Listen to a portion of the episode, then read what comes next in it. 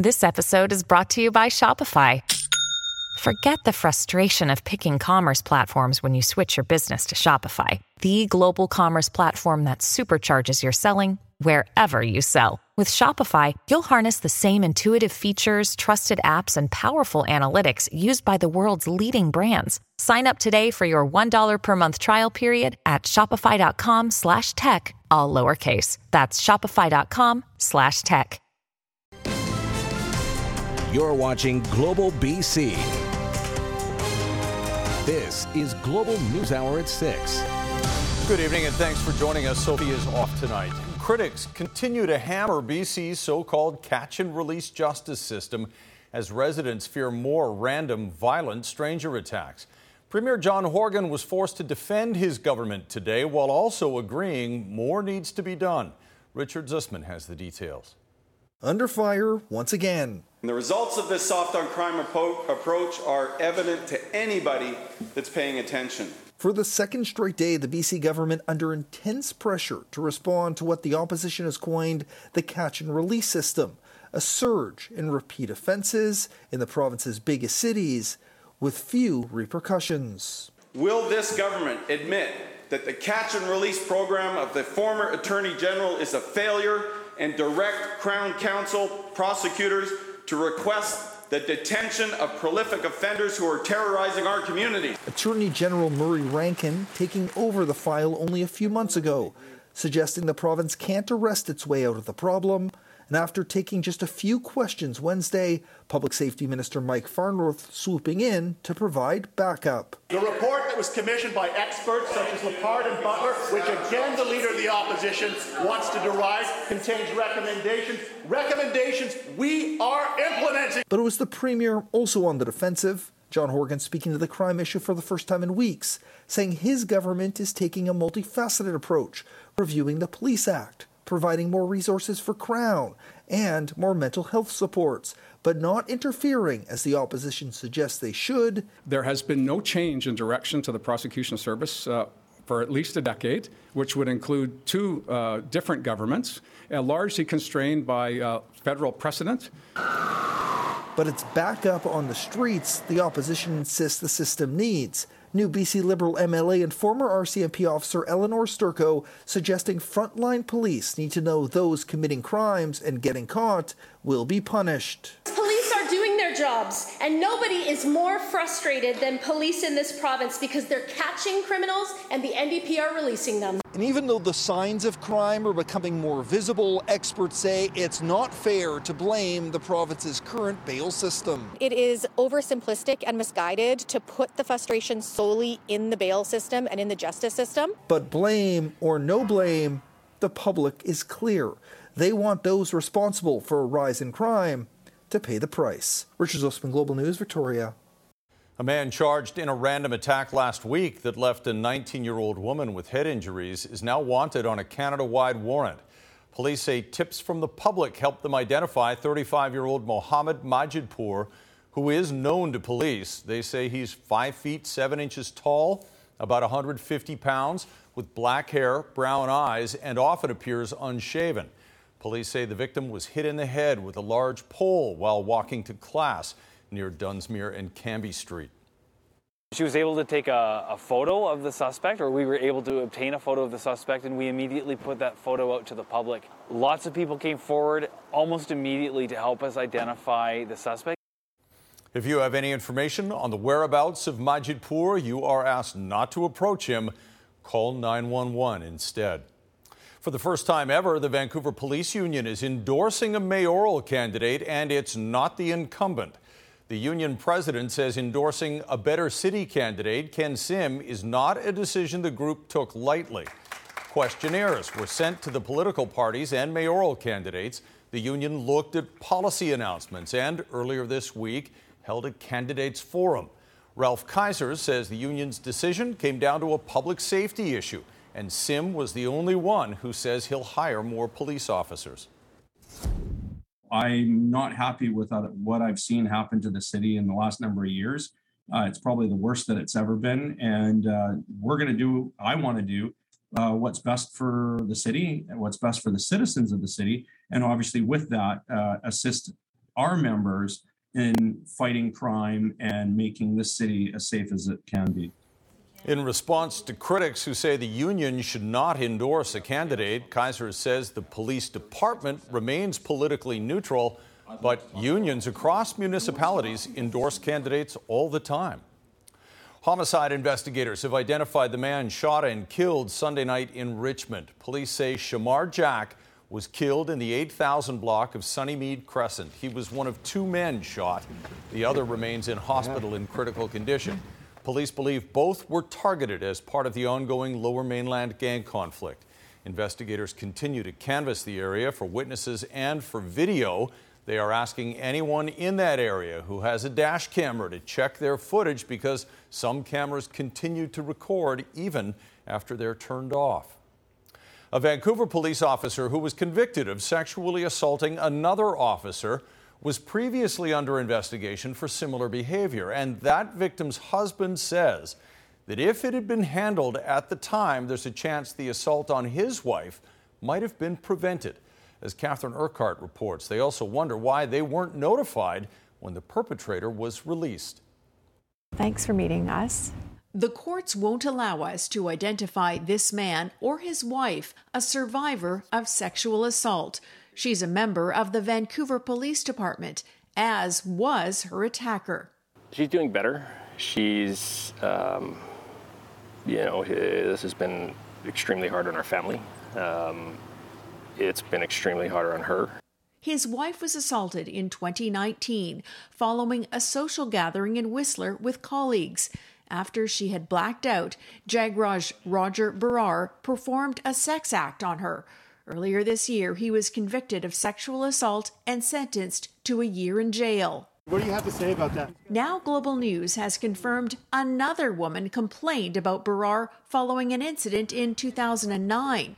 The Office of the Police Complaint Commissioner says a Police Act investigation found that he committed discreditable conduct when he inappropriately touched a civilian coworker at a social event. Please note that while there was a criminal investigation into this matter, criminal charges were not approved. That incident was not reported to the OPCC until 2020. Had they done their job at the time and dealt with the individual appropriately, either criminally or through through through the police act, this individual may not have assaulted my wife. Vancouver police say Berar was subject of an internal investigation in 2009 that was resolved in accordance with the VPD's harassment policy at the time. We asked the Office of the Police Complaint Commissioner to further investigate the matter in 2020 after learning of additional misconduct and criminal activity by Berar, who has since been fired. It's unnerving. Also concerning, says the husband, they recently learned Berar was paroled in August, but due to a paperwork error between agencies, she wasn't notified. Did she expect to be notified of his release? Yeah, we would have thought somebody would have said something to us. Jagraj Berar remains the subject of a Police Act investigation related to the sexual assault. For the survivor and her family, questions remain unanswered about Berar's release and previous allegations against him. Catherine Urquhart, Global News. Outrage over the scandal at Hockey Canada is growing tonight, fueled by controversial comments Tuesday by a Hockey Canada executive. As Aaron McArthur reports, it's also sparking questions about what BC's top hockey organization should do. A parade to the penalty box. Hockey Canada losing allies seemingly on an hourly basis. After a disastrous hearing on Parliament Hill, Hockey Quebec announcing it was cutting ties with the national organization. It will no longer send funding. $3 per player across every age group.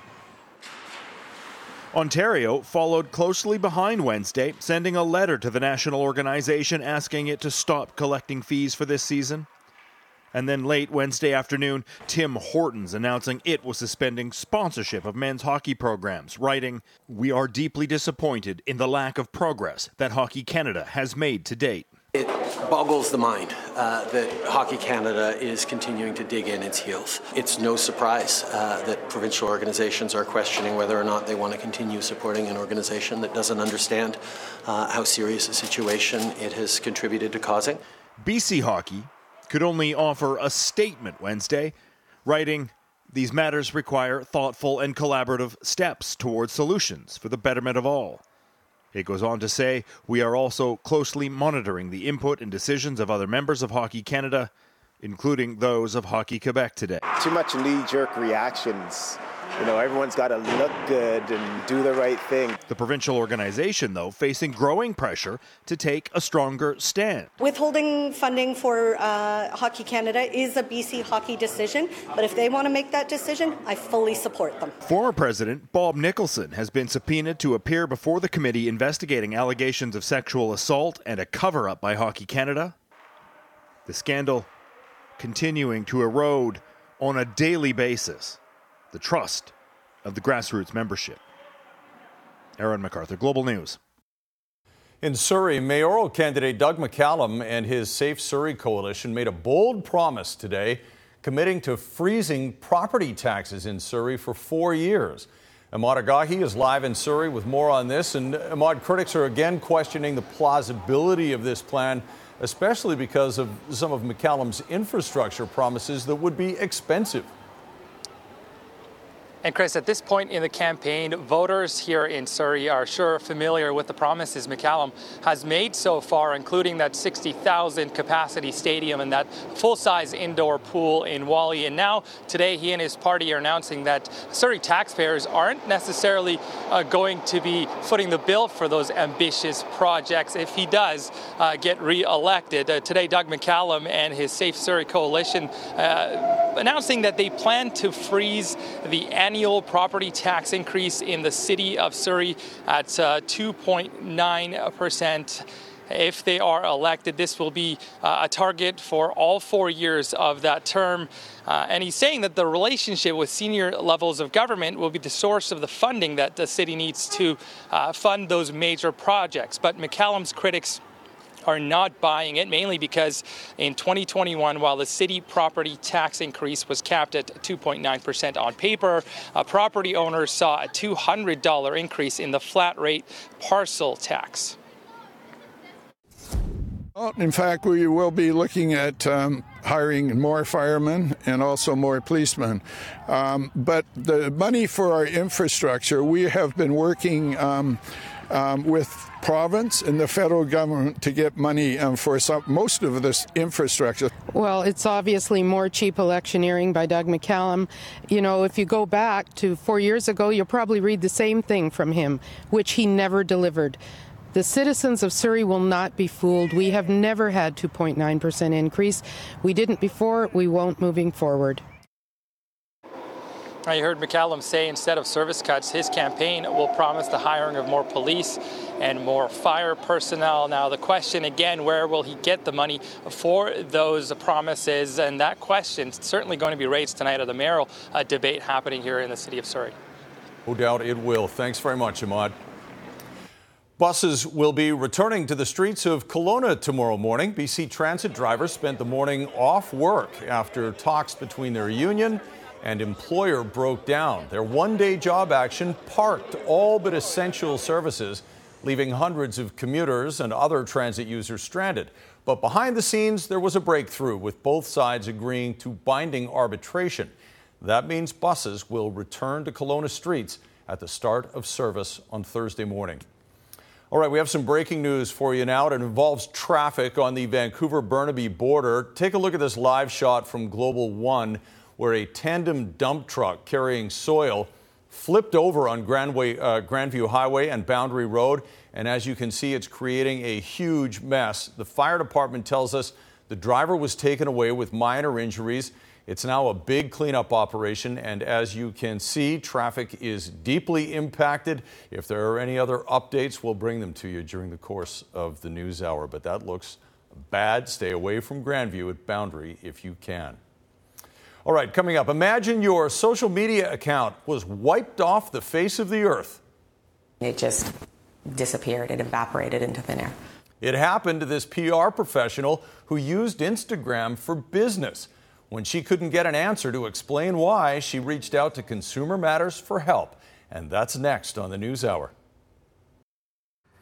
A scary shortage of Halloween supplies and what you can do about it coming up on the News Hour. And later in sports, the football fumble free for all. What really happens at the bottom of that pile? Coming up a little later.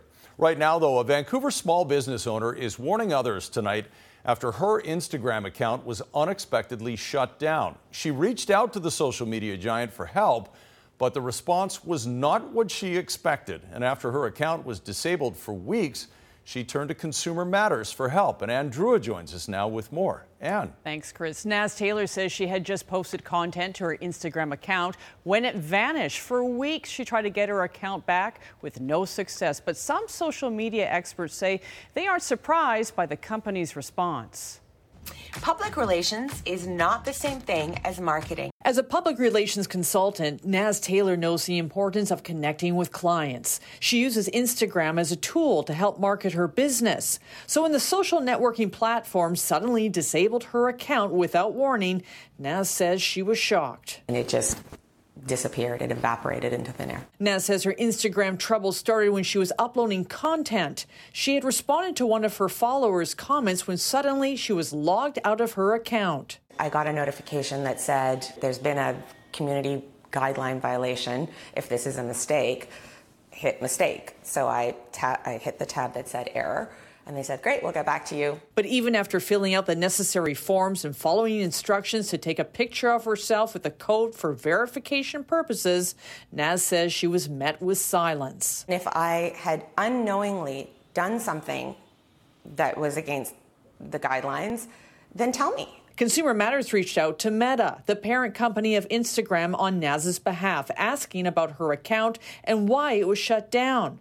The next day, her account was back up. Thank you for getting my account back. Meta stating, Our team reviewed the account and determined that it was disabled incorrectly. We've restored the account and apologize for the mistake. So my account got deleted accidentally, and nobody cared. Like, nobody reached out Nobody until you reached out to them. Meta never explained why Naz was ignored, but some social media experts say they're not surprised by her experience. We're not going to see an NHL team uh, try and figure out uh, for a couple days why, why their account went dark. They're going to have a liaison who's working with them. It's why small business accounts and users in general, experts say, need to understand the risks associated with a free platform like Instagram. Really, at the end of the day, they collect your data, they sell your data. And when it comes down to it, yes, you might have customers there, but your customers really are going to value where they can get in touch with you directly. And if that's something you value in your business, you put in, should, put, should put a lot of effort and care into a business that's not going to do that for you. Naz says while she's happy Meta admitted its mistake, she wants people to know when it comes to platforms like Instagram, it's user beware. It felt like nobody cared.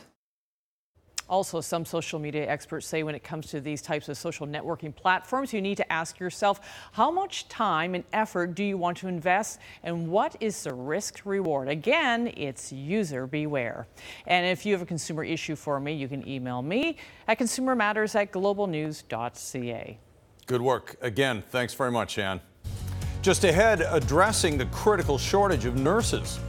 Why do we have waitlists in nursing schools? Their rally for more resources and whether provincial incentives are working coming up. And spotting the symptoms of COVID. New research shows this virus is a bit of a moving target. Good evening, and a big cleanup underway here on the Vancouver Burnaby border, where a tandem dump truck lost part of its load at Grandview Highway and Boundary. Traffic is down to one lane east and two lanes west, heavily backed up throughout the entire area. Today's Lotto 649 Gold Ball jackpot is $22 million plus the classic $5 million jackpot, two jackpots on every draw.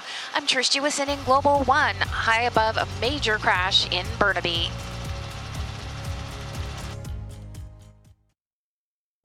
Hundreds of nurses rallied in downtown Vancouver today to send a message to the provincial government. What do we need? More nurses. When do we want it? Now. They're in town as part of a two day session to prepare for upcoming contract negotiations.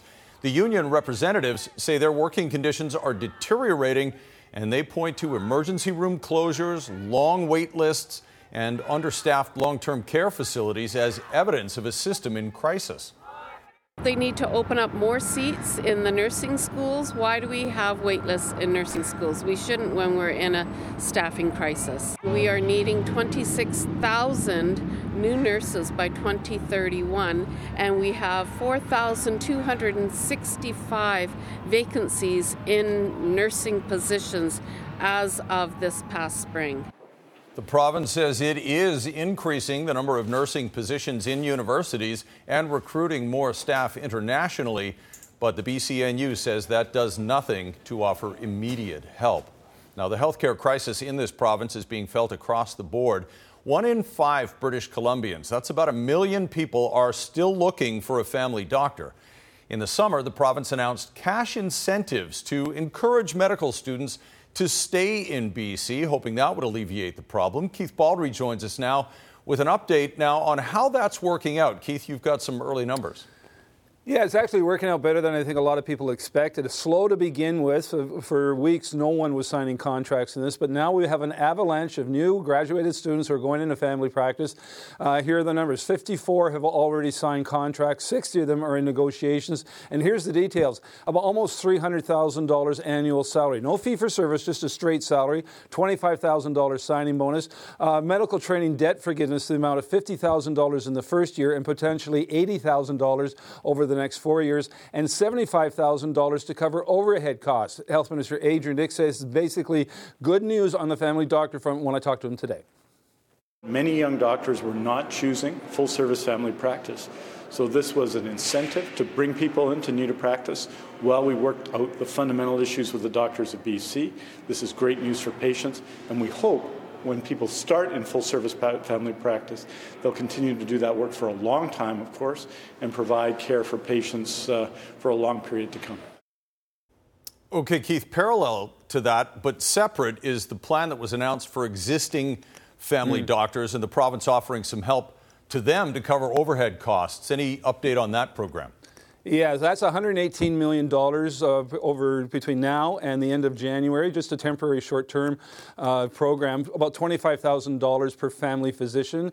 Uh, the uptake has been, uh, we'll expect it to be quite good over the next few months. And again, all these things are going to change, Chris, because the master agreement between the doctors of BC and the province is being renegotiated for the first time in about a decade. So the whole model is going to change. The fee for service model is going to be uh, lower in numbers, and sort of incentives are going to be built into this as well. So these are all short term projects with the expectation that a lot of this is going to be incorporated into the new agreement. And I'm told they're making good progress on that front.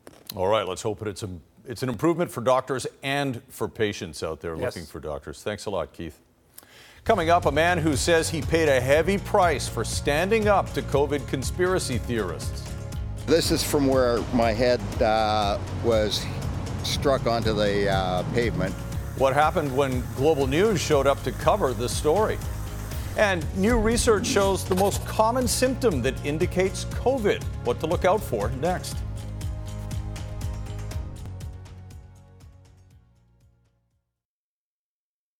Good evening. Traffic is steady in both directions tonight over here at the Alex Fraser Bridge. Where there is a bit of leftover traffic is on the east-west connector eastbound between Knight and the S-curve. The Drive into Fall event is on now. Take on any tough jobs this season with the powerful new 2022 Chevrolet Silverado 1500. Visit your local Chevrolet dealer today. I'm Trish Jewison in Global One at the Alex Fraser Bridge. A group of COVID 19 protesters have been gathering near a Vernon intersection most Saturdays for months, and among them is a man dedicated to debunking their pandemic conspiracy theories. That man says everything changed this week when he was beaten up. And as Megan Turcato reports, police are now investigating. Corey Zepek has been regularly counter protesting at demonstrations against COVID restrictions at this busy Vernon intersection. I think that what we need to do is, is to bring some recent discussion out and uh, try to make things better. But this past Saturday, he wound up with injuries after he says a confrontation turned physical. This is from where my head uh, was struck onto the uh, pavement, and here's where I was uh, hit. I don't know whether it was fists or elbows or what it was. That was the end result. On how it started, Zepik describes the interaction really escalating when someone who had already damaged some of his signs tried to spray paint another one. And Zepik says he twice pulled him back. When I did that, I started to realize that I had a bit of a bull on me. And then at that point in time, he started trying to lash out at me, and I was just trying to stay behind him and hold on to him. Zepik said at some point they both toppled. I was underneath, and that was when I felt him with his hand take this side of my head and smash this side of my head into the pavement. I was really quite dazed, and he started hammering on me. So I reached up and I tried to push him away, with uh, put my hand on his face to push him away. While Zepik was sharing his story with Global News, the interview was interrupted. I got pushed Tell once. Me about how you blow air horns in old ladies' faces. Hello? Did he tell you about that part? I did not blow an air horn. Yeah, in yeah. the You had, a, you face. had a, oh, a blue canister, and you're walking around blowing it in old ladies' faces. This was self-defense. He attacked somebody and was on them. That allegation that Zepik was the aggressor was also made by an anti vaccine demonstrator who says he witnessed part of the interaction. he attacked the other guy first. He he he like he attacked him. He charged him. Zepik denied he was the aggressor and says his air horn was always pointed at traffic. That's uh, quite a fabrication. It's a quite an interesting and elaborate lie. Vernon RCMP have confirmed they responded to a report of a fight in progress here on Saturday afternoon, and a 52 year old man, not Zepik, was arrested but released shortly afterwards. Police say they have not recommended charges against anyone at this point, pending the outcome of an ongoing investigation. Megan Turcato, Global News, Vernon. Dozens of students at Simon Fraser University stood in solidarity with Iranian students on campus today. Today's demonstration in Burnaby comes after Iranian forces clashed with students at a university in Tehran over the weekend. Iran has been working to clamp down on daily anti government protests, which started after Mahsa Amini's funeral a few weeks ago. She was arrested by Iran's morality police and later died in hospital. It is the biggest show of opposition to Iran's authorities in years, with organizers of the SFU rally saying they feel optimistic. This time we are all hopeful that something changed. Uh, and uh, that's why you're seeing a, a angry but a lot of hopeful faces here, not only here at SFU that we are gathering, but any, any places around the, uh, around the globe. Late last week, Amnesty International reported hundreds have been injured and thousands have been arrested during those protests in Iran. Health officials are worried that thousands of people could be spreading COVID 19 without knowing it because the symptoms are changing. Christa Dao has an update, including the most common symptom by far. It was like getting a bad flu for a week. I only had a fever and that's it. Rashes, I got rashes. So yeah, rashes is a symptom too. After more than two years of the pandemic, it isn't hard to find people who've recovered from COVID and eager to share their experience. You can have sore throat, you can have fever. Tiredness, weakness. Could be loss of smell, loss of um, taste. Now, some of those symptoms that we've come to know becoming less common. We used to ask people, can you smell, can you taste uh, well? Uh, and early on, the cases of COVID that I was seeing, most people had problems in that regard. Uh, in the last few months, I, I haven't seen it. The BC Centre for Disease Control currently lists 13 possible COVID 19 symptoms to watch out for. But new research out of the UK shows a sore throat is by far the most common, appearing as the first symptom in two thirds of cases. The latest information now indicates fever and loss of smell or taste are rare. Some new symptoms being reported include a blocked or runny nose, along with joint pain and gastrointestinal issues. People are coming in, they have a cough, they feel generally unwell. Factors like vaccinations and natural immunity from COVID infections contributing to milder symptoms, according to experts. People's symptoms are modified by the fact that people, so many people have either had a prior infection, but so many people have some protection from vaccination. A new report by BC's COVID modeling group suggests about 75% of Canadians have been infected with COVID, whether they knew it or not. And with this new range of symptoms, officials again reminding people to monitor themselves. So if it's an optional thing like going out to a party um, and you've you've got some symptoms, you can use the test or you may need to take that option of, of staying away. Acknowledging that everyone reacts differently. Because we all have different immune system, right? Can be light on you and heavy on me. Christa Dao, Global News. Coming up, Halloween's most frightening trend. Everybody's just kind of stir crazy. Why you might want to get your shopping done early. But first, a rare fall air quality advisory. We'll tell you where.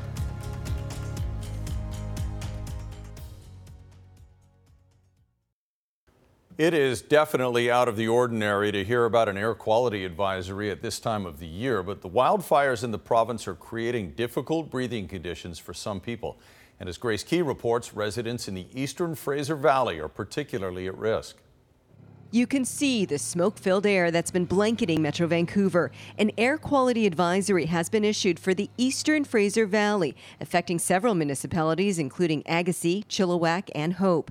The good news it's gotten a little better with the wind. It took away some of the smoke uh, from the local wildfires. Uh, however, the winds were very light, so and they were not strong enough to clear out the smoke entirely. So we're probably going to observe some smoky, hazy conditions for maybe a day or two. Wildfires burning near Chilliwack Lake, Hope, and in Washington State. High humidity and low winds are contributing to the conditions. The wildfire at Minnekhada Regional Park is now being held, but locals have been hit with the smoke over the past few days. We overlook Minnekhada, the valley, and that sort of thing. And we seen the first day when it happened out there, and you could see the smoke coming out, and then it just got a little worse and worse and worse. And now it's starting to at least clear out with the wind and that sort of thing, eh?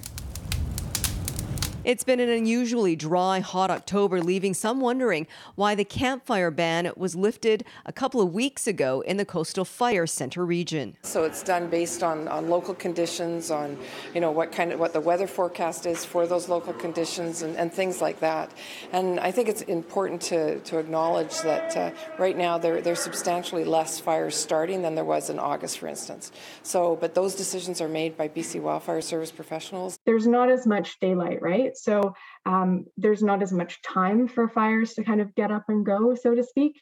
Um, we're also seeing much cooler temperatures and a lot more kind of um, humidity overnight right now, which is also really tempering fire behavior. According to the Air Quality Health Index, the Eastern Fraser Valley is ranked at a four moderate risk, meaning there's no need to modify outdoor activities unless you're experiencing symptoms. The smoke should be clearing out in the next few days. Grace Key, Global News.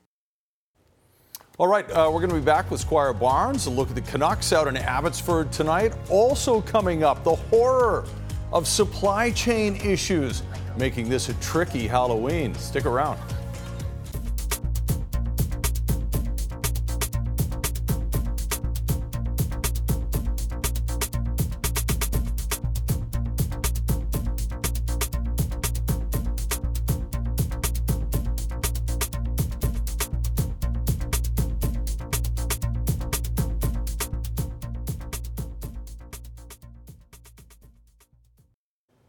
Before we get to Squire, Yvonne is in with a look at the weather forecast. We talked about that haze earlier and now record heat again. Yeah, we had some hot spots today. Uh, Lytton was included within that, getting up to 26.6, old record back in 2014. Areas near Pemberton and Lillooet also getting up to 26 degrees. Port Alberni included within that. And unofficially, these are some numbers, but just to give you an idea, even Whistler getting up to 23.4. A few other spots across the province through the day today. We did see the heat, so we saw that with Lillooet and Lytton. Kamloops today even getting up to 25 degrees, and we are going to continue to see the stretch of heat leading into the next few days. Hazy out there, we can see that from the tower cam. We're currently sitting at 16 degrees. We've got a northwesterly wind at 6 kilometers per hour. The haze is going to turn into fog this evening. Overnight, we'll dip down to 13, a touch cooler as we get into the evening hours, and then through the day tomorrow, haze once again, but warming up 20 away from the water. It'll be closer to 25 degrees. A reminder we've got drought and the fire danger rating. The northeastern corners and a few spots towards the southern half, still flirting anywhere between high,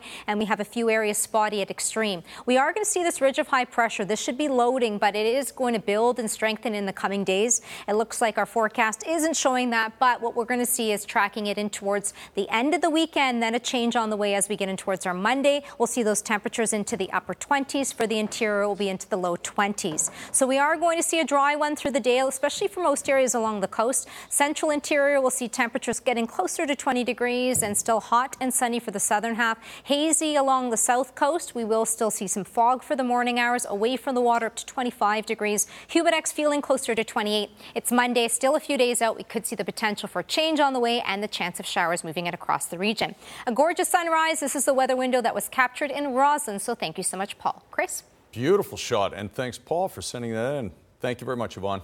All right, Squires here now. Look at sports. We got hockey tonight. We got hockey tonight. We have it in Abbotsford, though. Yeah. It's not the Abbotsford Canucks. It's the Vancouver Canucks who are in Abbotsford uh, for an exhibition game, and it looks like fans are going to get a fairly good look at what is essentially an NHL roster for the Canucks. Pettersson, Hughes, Miller, Horvat are all expecting to play.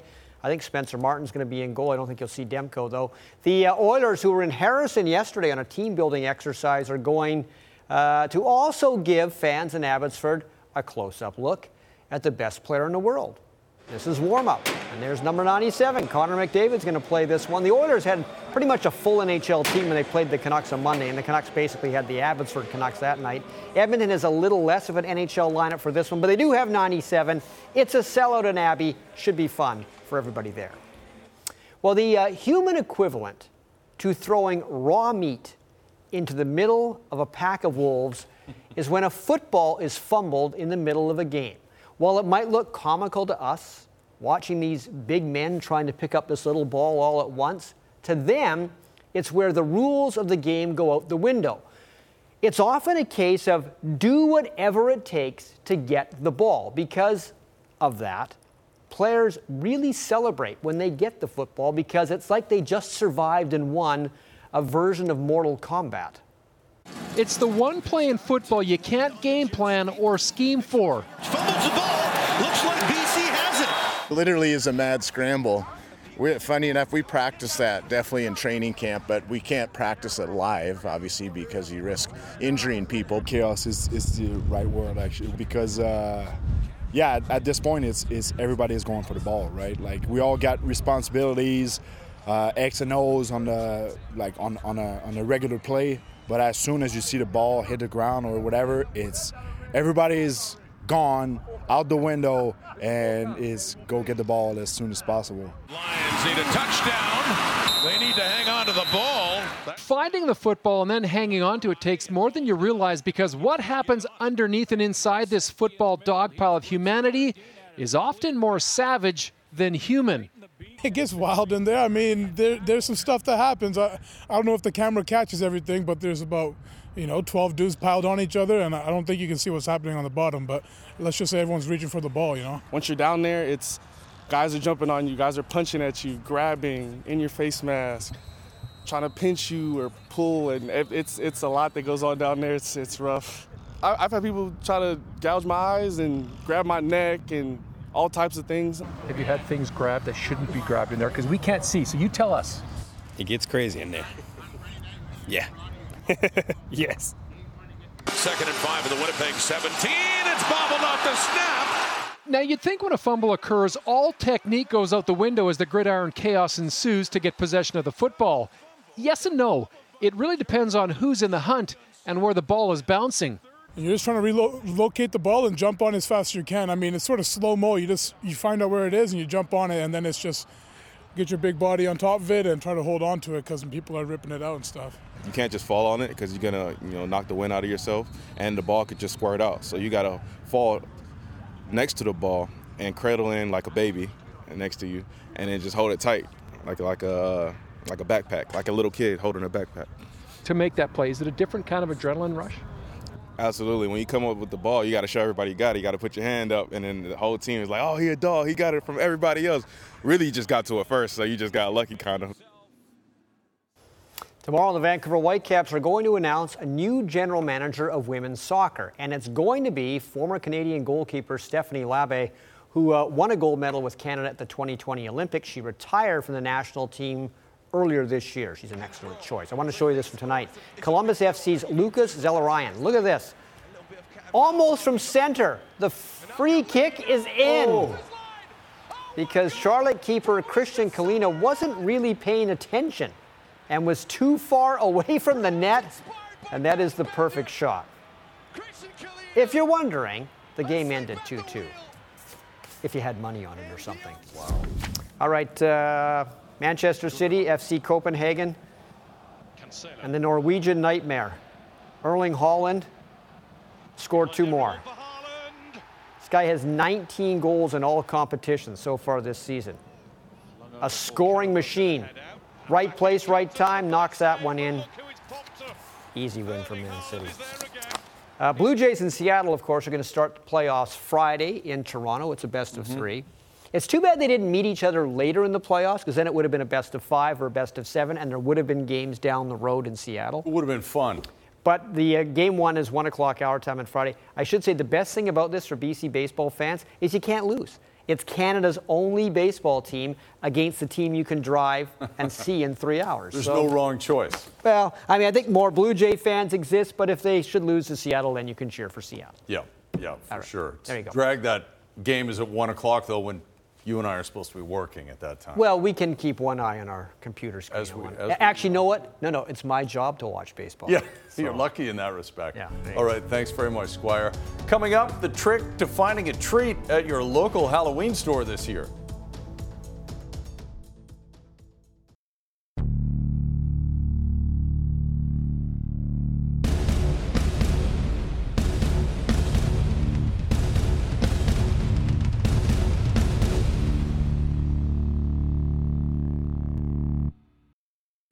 Jordan Armstrong is here now with a preview of what's coming up on Global News at 11 tonight. Jordan. Chris, who wants to be a Surrey mayor? Not a game show, but an actual debate happening right now between most of the main candidates. There is one very noticeable absence at the debate table, and we'll tell you more at 11. And we're keeping an eye on eastbound Grandview Highway at Boundary and the cleanup underway there. As you've been hearing and seeing, a dump truck lost a load of dirt. Looks like four vehicles ended up colliding. We're hearing nobody's been seriously hurt, but Traffic is obviously a mess. Join us tonight for Global News at 11. Chris. Will do. Also, thank you very much, Jordan. Horror movies and spooky decorations might not be the only scary part about this Halloween season. Experts are warning people not to wait to the last minute to get items like candy and costumes. Global's Katrina Squazen has more on the factors that might impact supply. We all float down here. Yes, we do.